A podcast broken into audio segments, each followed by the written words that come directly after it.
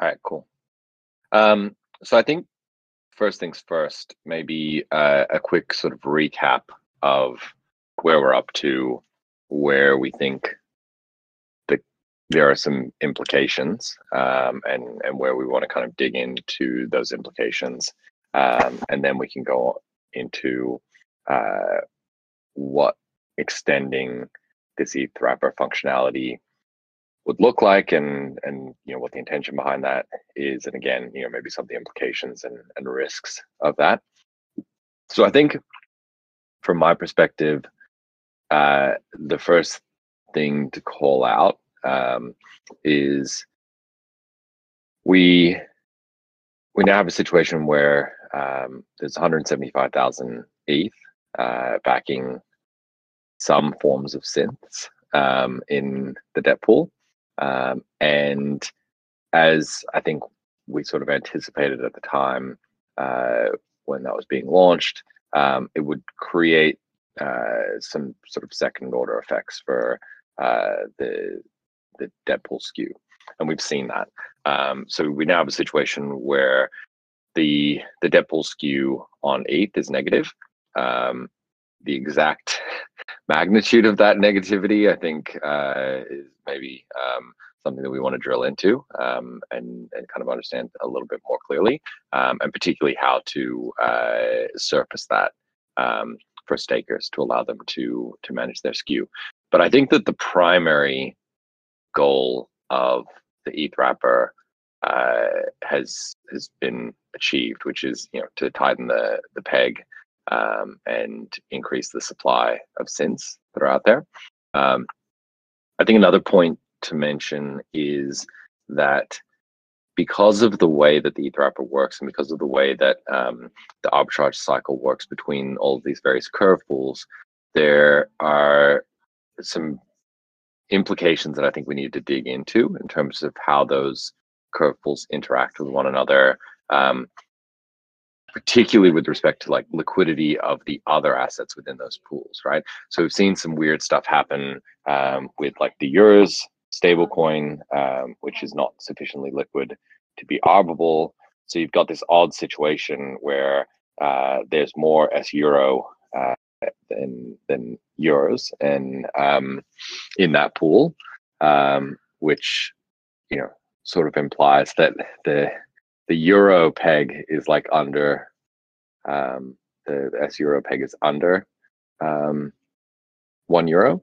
Um, but then conversely, in the BTC pool, I think that's got the biggest skew, if I'm not mistaken, um, against uh, um, SBTC versus REN BTC and, and RAP BTC, which implies um, obviously that uh, there, you know, SBTC is over the BTC peg um, by, you know, maybe 150 basis points or something like that. So all of these things are, I guess, comprehensible, but we just need to kind of dig through what exactly the, the implications of these arbitrage cycles are and what the next steps in this process look like, particularly um, when it comes to whether or not we expand the ETH wrapper. So I think we know a couple of things. One, if we expand the ETH wrapper um, and raise the cap from 175k to 250k, which was on the table at one point a few weeks ago, I think what we'll see is that you know the magnitude of the the skew, uh, the negative skew on ETH will increase. Um, but we, I think, have other options um, in terms of how we could potentially uh, reduce the the undersupply because we're still in a situation where there isn't sufficient supply um, of uh, synths to fill up those pools, even though we've got that weird issue with the euro pool. Um, you know, we're still uh, last I checked um, last night, we were you know maybe 50 or 100 million dollars uh, um, undersupplied across those curve pools. So that's that's kind of from my perspective the state. I don't know if you guys have any other uh, thoughts on on the current state of the system with respect to the the ETH wrapper and and the curve, various curve pools. I think just the other comment I would make is that we have a lot of other demand for synths coming along the pipeline. So we also have to think about that, not just filling curve pools, but you know, we're Fair. these Yeah. new projects building on top of us. We're going to have potentially a bunch of SNX moving to L2, which will further decrease the SUSD supply. One. So Yeah. yeah, I yeah, think this is a problem we need to really dig into. Agreed. And I, I guess what I would say is, in absence of a more optimal solution, um, you know, there needs to be some sort of break point whereby if the peg starts to creep up again towards, you know, uh, two or three hundred basis points above uh, above par, that realistically the only solution is going to be, I think, increasing the, the existing ETH wrapper. Uh, that's kind of the only lever that we have right now um, if I'm not mistaken. I don't know if that's your your perspective, but it seems to me that that's the case. Without deploying new contracts, I think pretty much the only thing we can do is ETH wrapper or lower C ratio. And 400% is already pushing it for me. So I wouldn't want to. Well, it's not. we're not at 400 percent yet. Last time I checked, uh, at least I didn't. yeah, I know. I Um, know. But it sounds like we that might, we might, we might get it out out of the way today. We'll see. We'll see. But yeah, agreed. 100% agree. I think we've we've exhausted uh, or will soon exhaust the C ratio, um, and realistically, 450 to 400 is not going to move the dial um, in terms of uh, in terms of the the peg deficit. Um, I have a little uh, here. One second. Um, I kind of use this daily to to check on this. I'll drop it into the GovCall chat, uh, which let me just make sure I know where I'm starting from here. Uh, yeah, okay. Uh, yeah, uh, no, I didn't get the links. That's annoying. Um, one sec, let me drop these links in. Uh. Evernote is not working with me here on these links. I just have to open them up. By the way, thanks for the heads up on uh, Etherscan um, dark mode. My eyeballs uh, were much happier last night at 1 a.m. when I was trolling through Etherscan things, not having blinding white light shined into them. Yeah, so looking at uh, looking at SUSD, um, we're about 25 million uh, under. Um, I'm just dropping these links in here. There we go. Um, and we are about 200 million, give or take, under um, on the ETH SETH pool. Um, which, yeah, like again, the, the C ratio dropping is, is just not going to move the dial on that, unfortunately. Um, uh, we're 50 million over on S Euro. Um, and we can talk about that a little bit more about some ways that we could potentially alleviate that problem. Burning that pool to the ground would be one solution. Um, and then on BTC, it looks like we are about 50 million under. Um, so yeah, just I think collectively there's an undersupply um, that's just not going to be able to be addressed uh, without that the wrapper in the short term, um, unless we uh, we deploy something else. So one of the proposed solutions um, that we've been discussing in chat is uh, a stablecoin wrapper, combined stablecoin wrapper and stablecoin uh, synth um, that would allow us to uh, to use that as collateral um, without impacting the skew. Um, now, Afif, I don't know if you have any thoughts about this. I think both of you guys are leaning towards LUSD um, as that stablecoin. If we were to do that, can do you, would you mind just, I guess, giving us a bit of a, a background on why you think that that's the best choice? Uh, I mean, Spreek can give his own reasons. Personally, I, I, I, I'm against DAI for the obvious reasons. I don't like how much Yeah. centralized collateral they have, like 60 to 70 percent. And I think LUSD is a lot larger and has a pretty stable liquidation mechanism compared to RAI. and so I would prefer it over RAI for that. But again, like Spreek said, it also it does it's not very liquid on exchanges, and it, it might not have as efficient arbitrage mechanisms, and it does frequently trade above peg, so it might not be a viable solution either.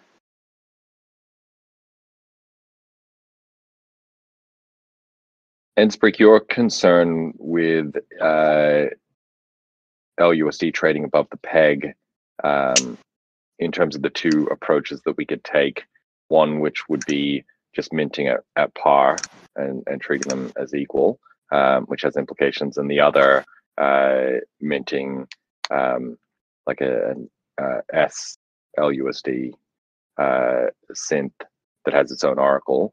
Can you just walk through the, the two kind of trade-offs there? Yeah, sure. So as you said, those are basically the two main approaches.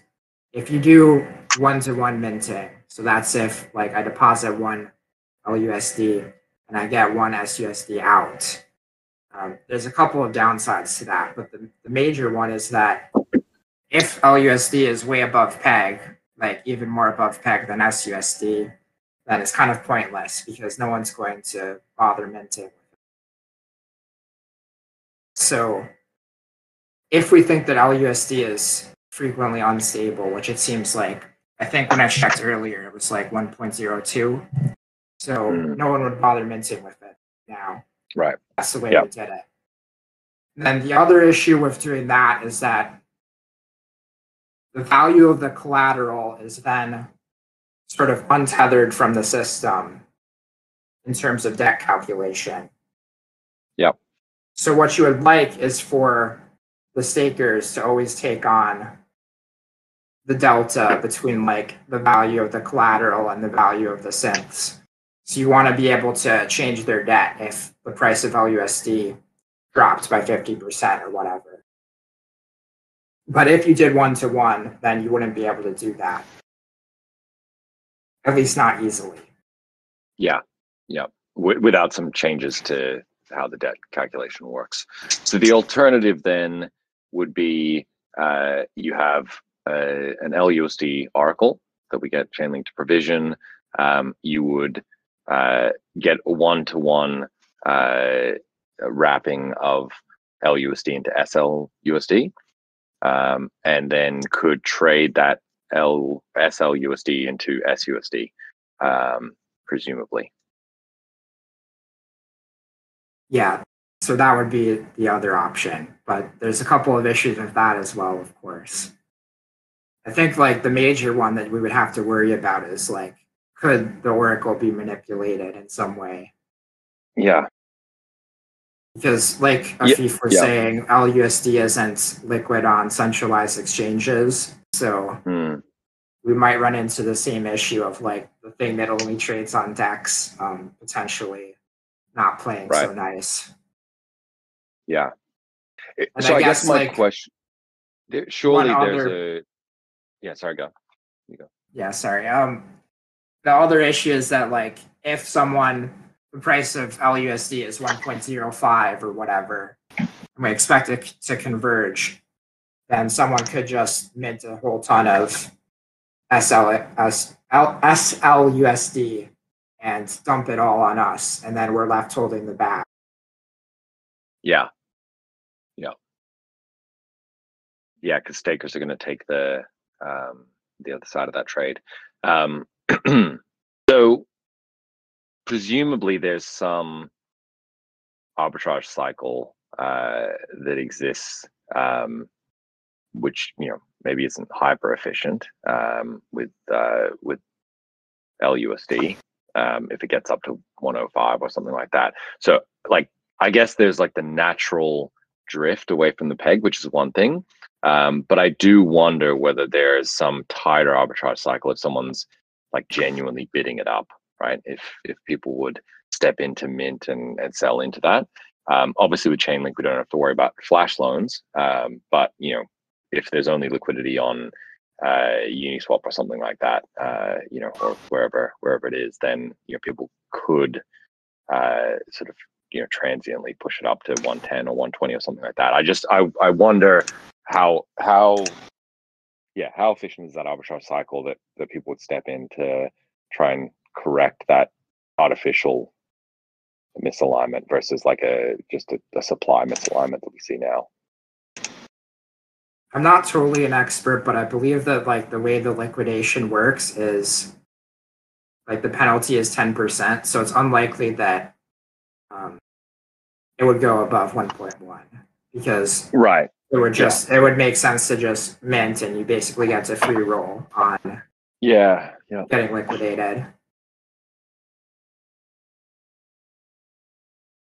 But obviously, a another- ten percent loss is a problem. So yeah of course of course yeah that's not that's not reasonable so one other question for you um if if you've thought about this um you know obviously with susd within the system we treat susd as one right? Like it's it's always assumed to be one. We don't uh, we don't factor in uh, any drift off the peg in external markets.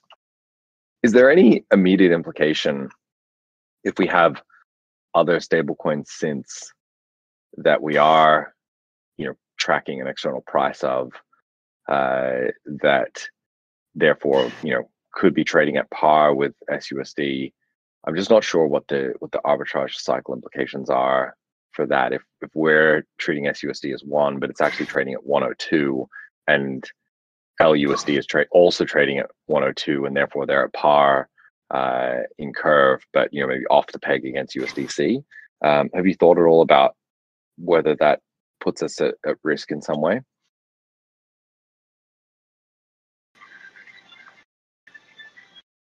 I think it would be a big risk if they were below peg. I'm not sure if it's above peg if it's as big of a risk.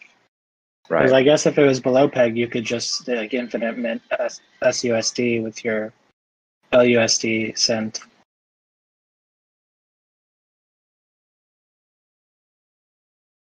Yeah, interesting.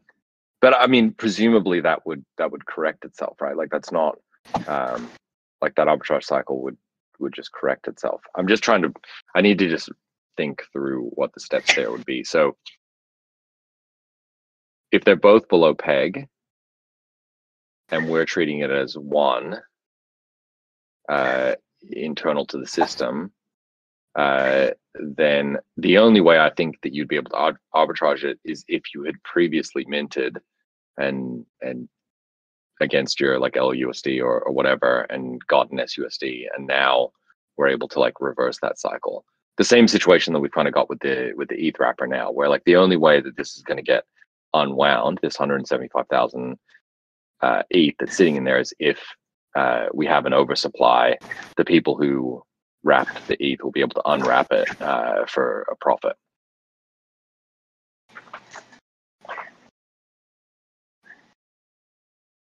I think Yeah, I that's think right. I'm. Ta- oh, go ahead. Sorry.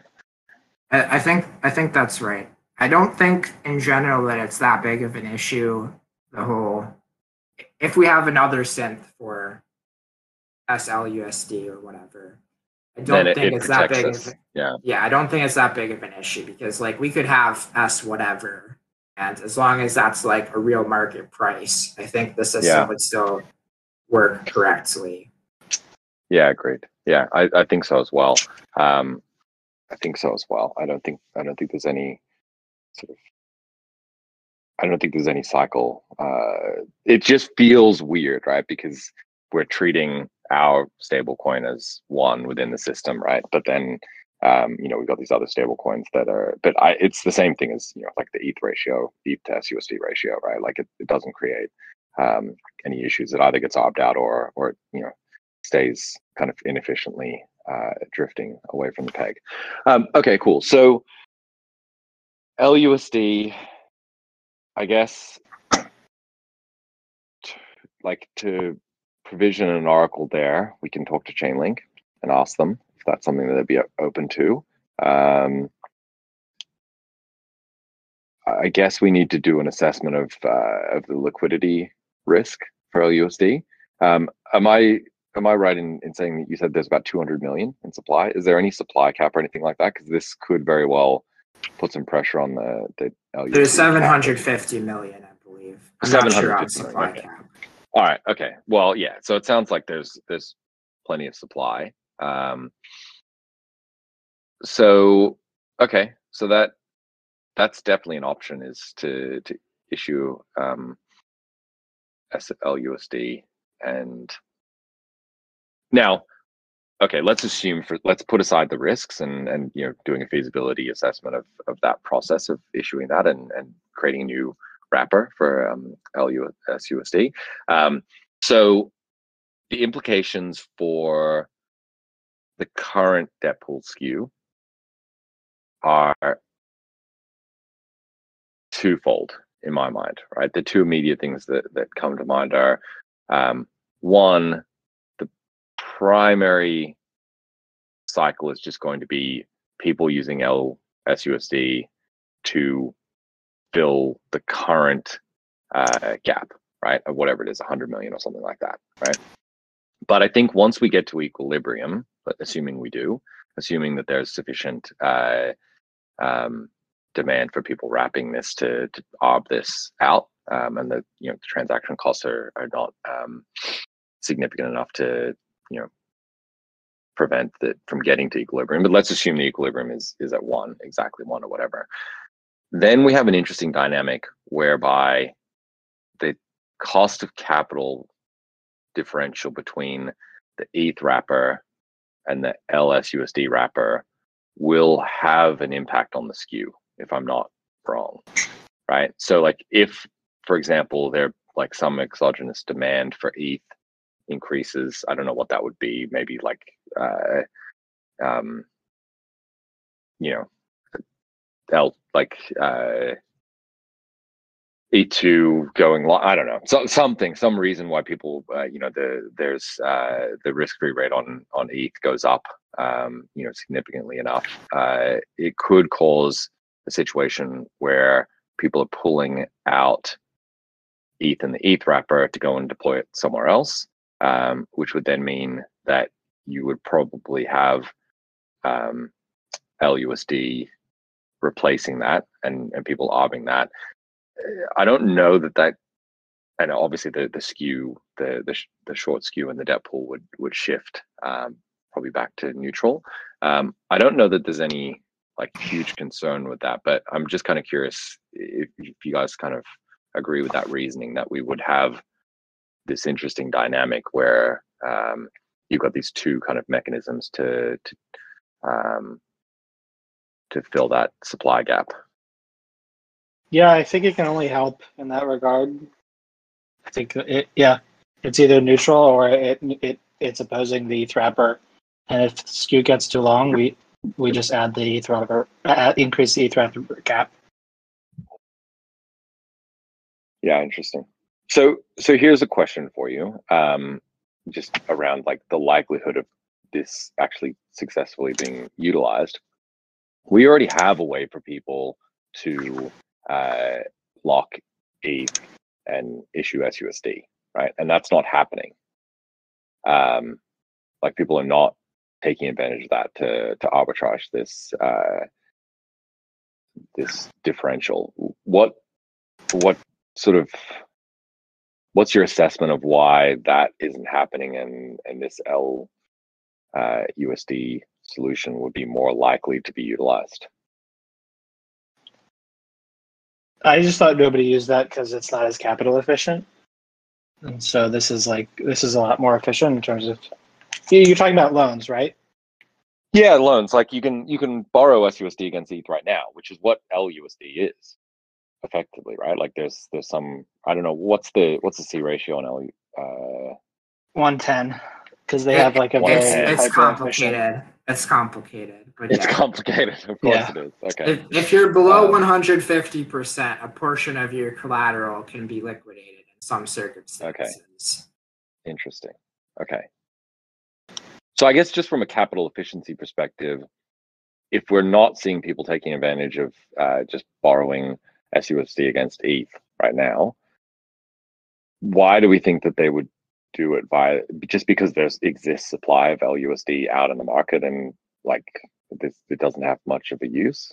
Like, is there some like Burr process that's called like why is there 750 million dollars worth of LUSD out there? Yeah, it's because they're printing governance tokens. That's what I figured. Okay. And also, So, I think right. I think that people like their liquidation system. Um, Interesting. it, Okay.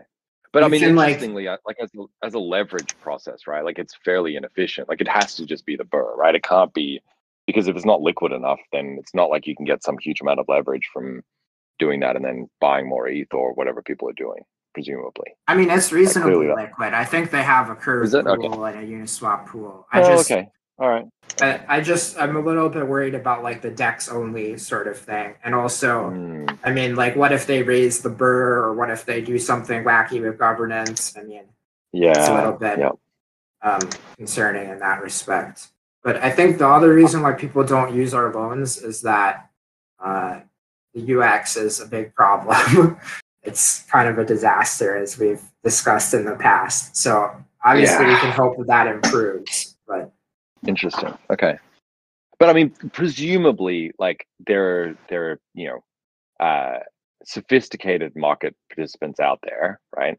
Who, you know, for whom the UX is not an impediment. Like, surely, right? Like, you know, there has to be some capital efficiency issue, right? Like, if they're, if you know, I mean, cl- very clearly, right? If they're, if they're distributing governance tokens for people to, uh, to, you know, mint this, we can't compete with that unless we start paying people uh, SNX to to borrow SUSD against their um, against their ETH. Uh, that would be the only way, and presumably we can't compete with the the APY that they're pushing out. I don't know what it is, but I'm I'm assuming it's you know somewhere on the order of like 20, 30 percent or something like that. yeah, I can look into it. But I mean, all it takes is for the price of LUSD to be favorable relative to Mm. SUSD. Yeah, if we have an oracle, like it's just going to be profitable for somebody to buy up a bunch of LUSD, wrap it into Yep. LUSD, and then swap it in to SUSD. Yeah. So it doesn't really matter, except that, like I said, you know, if somebody does that and LU, LUSD is trading at 1.05 Mm, and it later goes to one or less, Yeah. hopefully not. Yeah. But minters would be on the hook for that then. And so maybe Yeah, that's an acceptable risk, maybe not. mm, The one nice thing about LUSD though is that um, the redeemability of it is pretty pretty good. Like it's unlikely to trade below one because you can Yeah, get you can go redeem it for one dollar of ETH. So the problem, of course, is that there's nothing to stop it from trading much above one, besides like Right. the 1.1 Yeah. constraint that I mentioned. Yeah. Maybe they'll throw some uh, USDC in there to get it down. Yeah, that seems to be the answer everyone ends up with. um, but yeah, okay, all right, cool. So, so um, you know, presumably the way to mitigate the risk here is, you know, I think like my ballpark number was we've got a shortfall of you know somewhere on the order of 100 150 million or something like that um, that we need to to, to close out. So you know if we started with a 10 or 20 million dollar uh, cap we could get a pretty good sense i think fairly quickly what like the, the empirical data is showing us about the efficiency of, of that arbitrage cycle in, in terms of buying up lusd and wrapping it and then arbing it into SUSD. Yeah, uh, one thing I would mention though is that we sort of have an issue with induced demand where once we get back to one, there'll probably be more demand for synths. That's what happened with the ETH wrapper. Like we got down to one and then everybody was like, oh, know. look, party time. We're back at one. Time to buy up all the synths and eat some more Yeah. curve for. Yeah, I know, right? I mean, which you know, again, like presumably, uh, presumably there's another mechanism which you know I alluded to, which is like trying to fix uh, some of the inefficiency in in the um, the uh, SUSD um, loans process, right? Like, like I agree with you that you know it is it is definitely made uh, probably maximally inefficient by the the kind of way we've implemented a number of things. I mean, I guess you know another question would be like, can we increase the capital efficiency of that in some way? Like, are our liquidations sufficiently um, effective? I mean, I know from getting liquidated the other day, it seems to be fairly efficient. The liquidations seem to. to I think now that well. Caleb has um, leaked all the alpha to the Flashbot. the people. Flashbots guys yeah they seem to be on top of it so i guess you know like right now we're sitting at 130 i wonder whether or not uh, you know lowering that ratio down to 110 or something like that would not be um you know Well, if the, we, the worst um, idea what's the status on those? I think we had a, a SIP for like collapsible loans and collapsible shorts. Mm, Are we yeah, anywhere yep. near that? Because that would really help, I think. Because if you have that, then you don't have to worry much about liquidations because it just it all goes on the minters and the liquidations Yeah. are very efficient. It's just like you call one function and the mm. the position is liquidated and just goes flat. Yeah, I don't I don't know what the status of that is. Um, my guess would be that it is in a holding pattern. I don't know of any core contributor that is doing a feasibility study of that right now. Um, Afif, I don't know if you are aware of. I haven't heard it mentioned study? in. in I want to say quite a. Jackson was working on it, so probably Yeah. that's the Yeah, well, issue. All right. Yeah, fair enough. Okay. Um, yeah, so he's he's going to be back in a week from paternity leave, so um, Yeah. yeah, we'll see.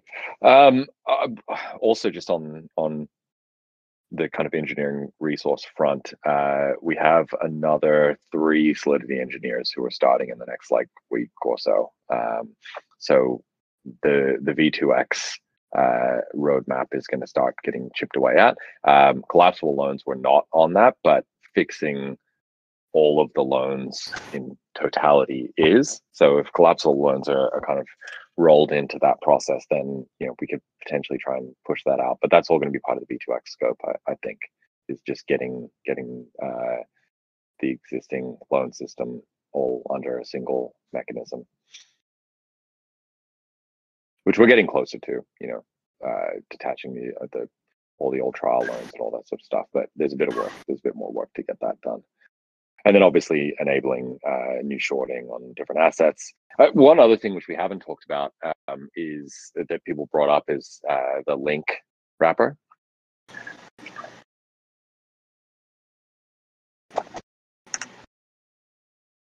You know, we Yeah. do we do have a we do have a positive skew on link due to the link pool um, in curve. Uh, it may not be the worst idea in the world to to you know it's pretty easy to roll out. We already have the feeds, like there's already an S link. Um, uh, you know, it would it would obviously uh, skew the pool negative again because obviously we have that like beta correlation with the rest of the pool where link is I think 50 million or 100 million or whatever uh, positively skewed. But um, yeah, I don't know. What do you guys have any thoughts on that? I like it. I just it, it'll it will increase the urgency for having to if you lose all that long exposure in the debt pool, then you really Yeah. will have to hedge delta negative. Mm-hmm. Yeah. The But I mean, if we also have oh, go ahead. I was going to say the other implication of the the S link wrapper is that it's effectively a way to short link via the system. So we have to think about because right now we only support shorts on SBTC and True. True. SE. So I think it would be okay given you know the Oracle is pretty strong on link. Um, Yeah. Who would be crazy enough to short link? you might have a few takers on it, but I mean, we wouldn't go like much higher than like fifty million dollars of link in that wrapper, right? yeah, But agree. I don't know that we're really offering too much opportunity. Yeah, I think like 10, 10 mil and 10 mil increments would be like a good starting point. The nice thing about the link wrapper is again, like just in terms of uh, kind of go to market speed, it's it's probably the fastest thing we can do. I would imagine. Um, you know, the contracts exist. Uh, they've been audited. You know, it's literally just making a change to which assets and oracles it's pointing at. Um, it would take you know probably a few days work. I would imagine. Oh, so I think the Link Marines would like it. So that's a plus. I think you might sure. not get a lot of. It might end up all staying in the curve pool where you know people just. I, I suspect that is probably the case. Yeah, yeah. But you know, the reality is, right? You have like it may not even get obbed out that much. Um, well, actually, the one the pool that I didn't list there was the. Does anyone have the S Link link pool in Curve off the top? If you, can you drop that in the chat? Because I don't know what the skew on that pool is. Um, It's um six assuming- million link and two point five million S link. yeah, okay. So there's a bit of a skew there as well. Um, So it's like you get zero point nine eight seven five S link for every link you Yeah, in. right. Okay, so that's another one where um, where it would be helpful uh, close that out. Yeah, I'm looking at that contract now. Okay, um, hmm, interesting. Yeah, it's about 60 mil um, under undercooked. So yeah, so in that case, I mean, I would imagine that would be very rapidly fixed if we if we um, allowed for you know 10 million or something like that to uh, it'd be a good test as well. Um, probably the, the fastest test that we could get out there.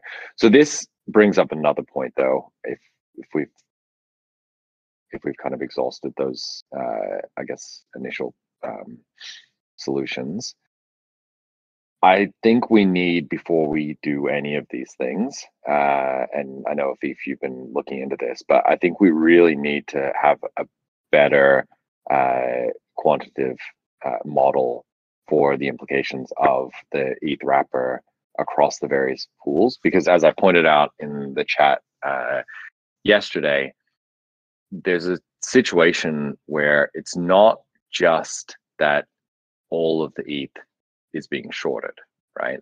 Um, we have that SETH coming in and being sold into multiple different assets.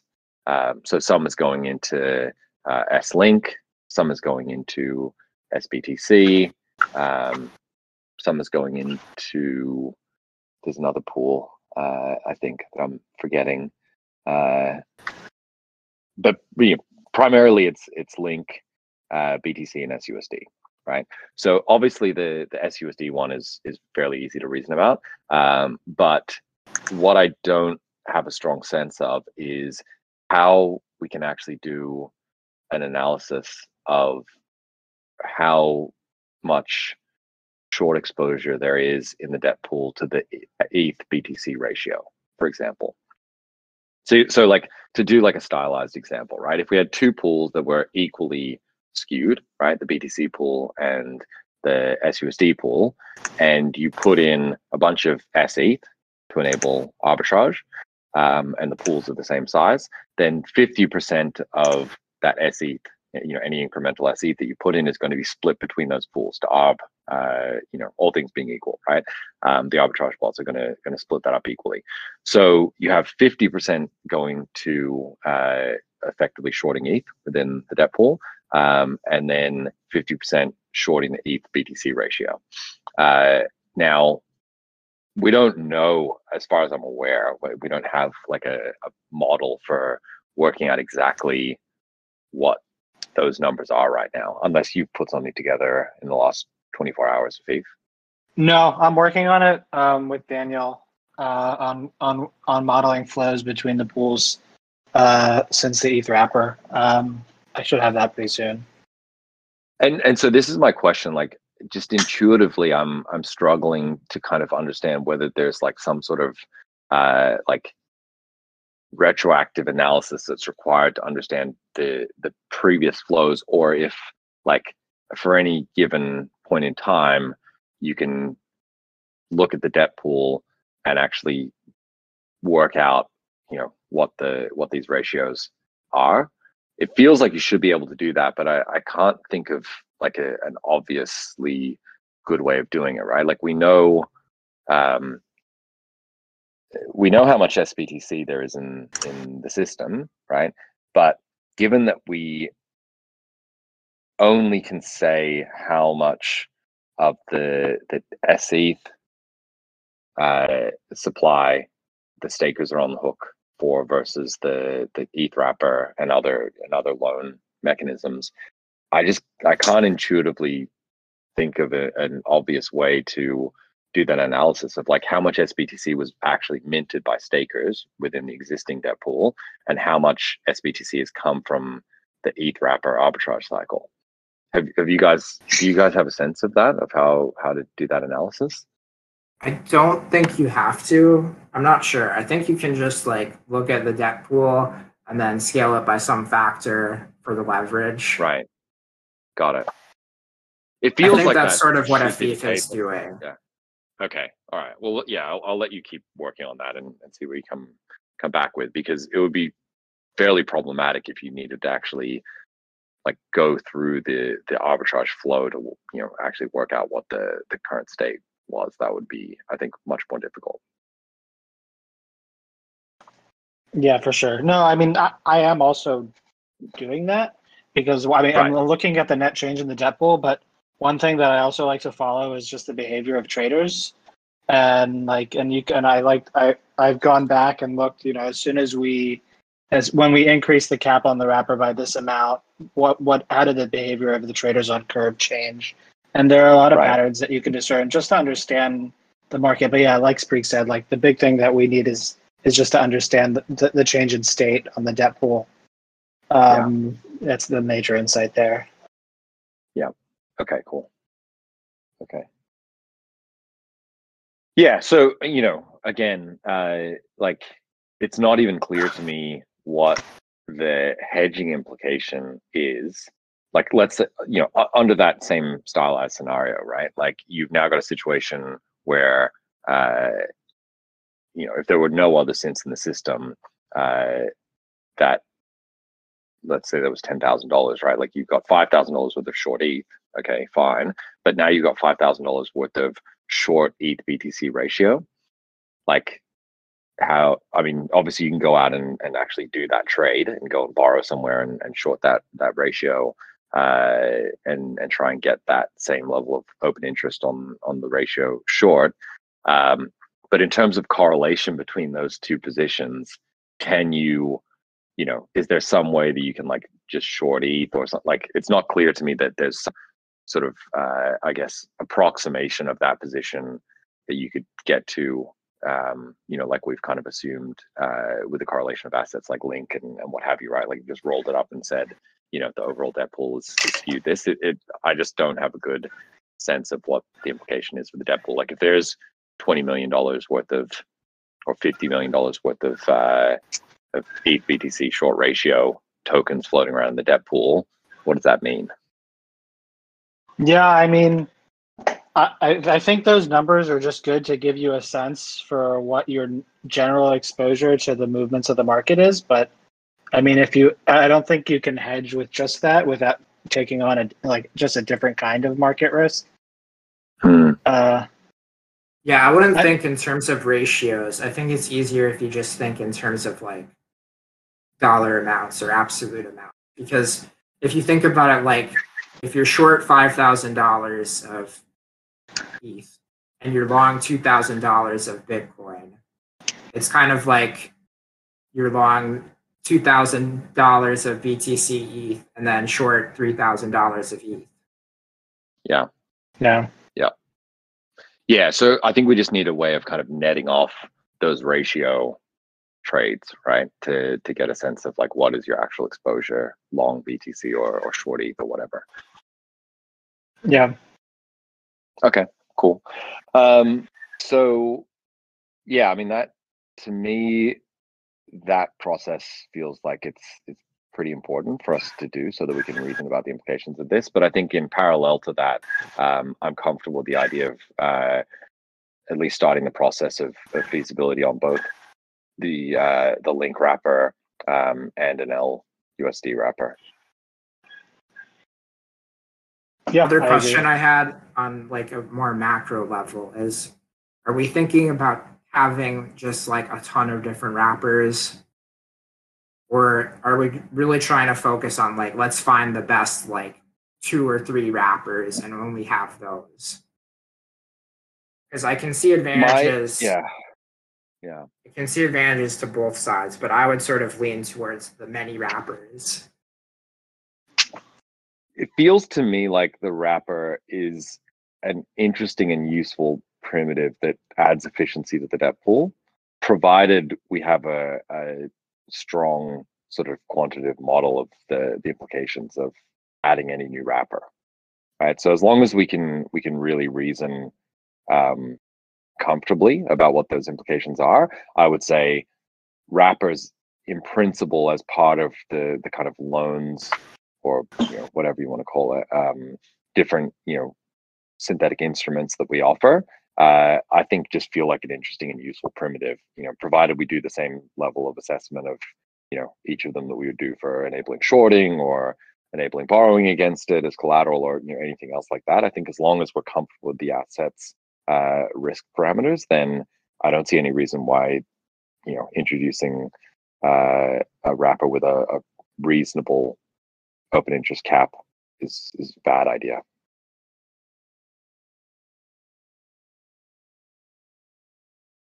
Okay, that makes like sense. a, a rent like a, a ren btc wrapper for example right like uh, you know it feels like that's a useful a useful tool that if if the eth wrapper is useful then a ren btc wrapper needs to also be useful right it, would, it doesn't make sense to me that one one is useful and the other one is not um, to happen in the system at least from from my perspective Yeah, I, I agree. I think it's definitely good from a diversification perspective to have 100% like our protocol should have a variety of collateral. Um, if we're taking on the delta between our collateral and the synths, we want to have something that's not going to go to zero overnight, and something that Agreed. hopefully is not super um, tilted in one direction in terms of beta to the market versus our synths. Um, but that might be a yeah totally agree totally. Well, I mean, I think it. I think you know when when you've got these highly correlated assets like you know, you know BTC and ETH, and those are the only ones that you're wrapping and link. Like, yes, I think once you're wrapping uh, things like stable coins or you know, I don't know, I, I don't know what other uh, things. There's nothing that immediately comes out jumps out at me, but like once you're wrapping stable coins that are offsetting uh, that impact of the debt pool, then it feels like you have a much more balanced uh, approach and, and a much more efficient uh, system in the sense that like the external market, you know, can can take those uh, sort of price signals and, and incorporate them into the debt pool uh, more efficiently. Yeah, I've also wondered if maybe Okay. when we have a lot of wrappers like that, we could we could incentivize certain wrappers that, that we want to neutralize Uh-oh. risk and stuff like you're that. gonna It just gives us a lot you're gonna of levers to you're gonna trigger with. Spreek here. no, no comment. Yeah, I agree. I, I tend to agree. I think I think you know more more levers the better, provided we fully understand the implications of them. Yeah. Okay. Well, I think uh, I'm happy to take on uh, the the process of uh, getting at least the S link um, wrapper done. Um, but let's let's wait until you guys have your quantitative model um, locked down, and then we can incorporate that into the SIP, uh, and maybe even backfill it into the the original ETH wrapper SIP as well, um, just like a, a you know an additional. Uh, uh, process that we need to add for each of those assets that we've we've done an analysis of. Yeah, sure. Cool. Um, yeah, that's that's all, I've got for now.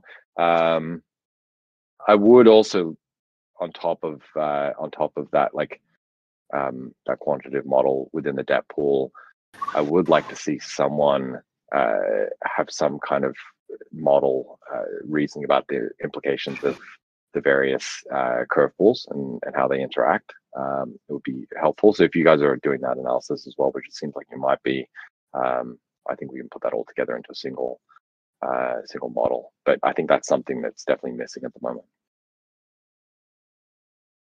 Yeah, no problem. Yeah, yeah, I am. I am. We'll, we'll try to get it pretty soon. Okay, cool. All right. Well then, yeah. Let's uh, let's see let's see where we go from here. Cool. Thanks, guys. That's good. All right, thanks. Thanks. Good discussion. Talk soon. Yeah, thank Yep. you. See ya. Um, See ya.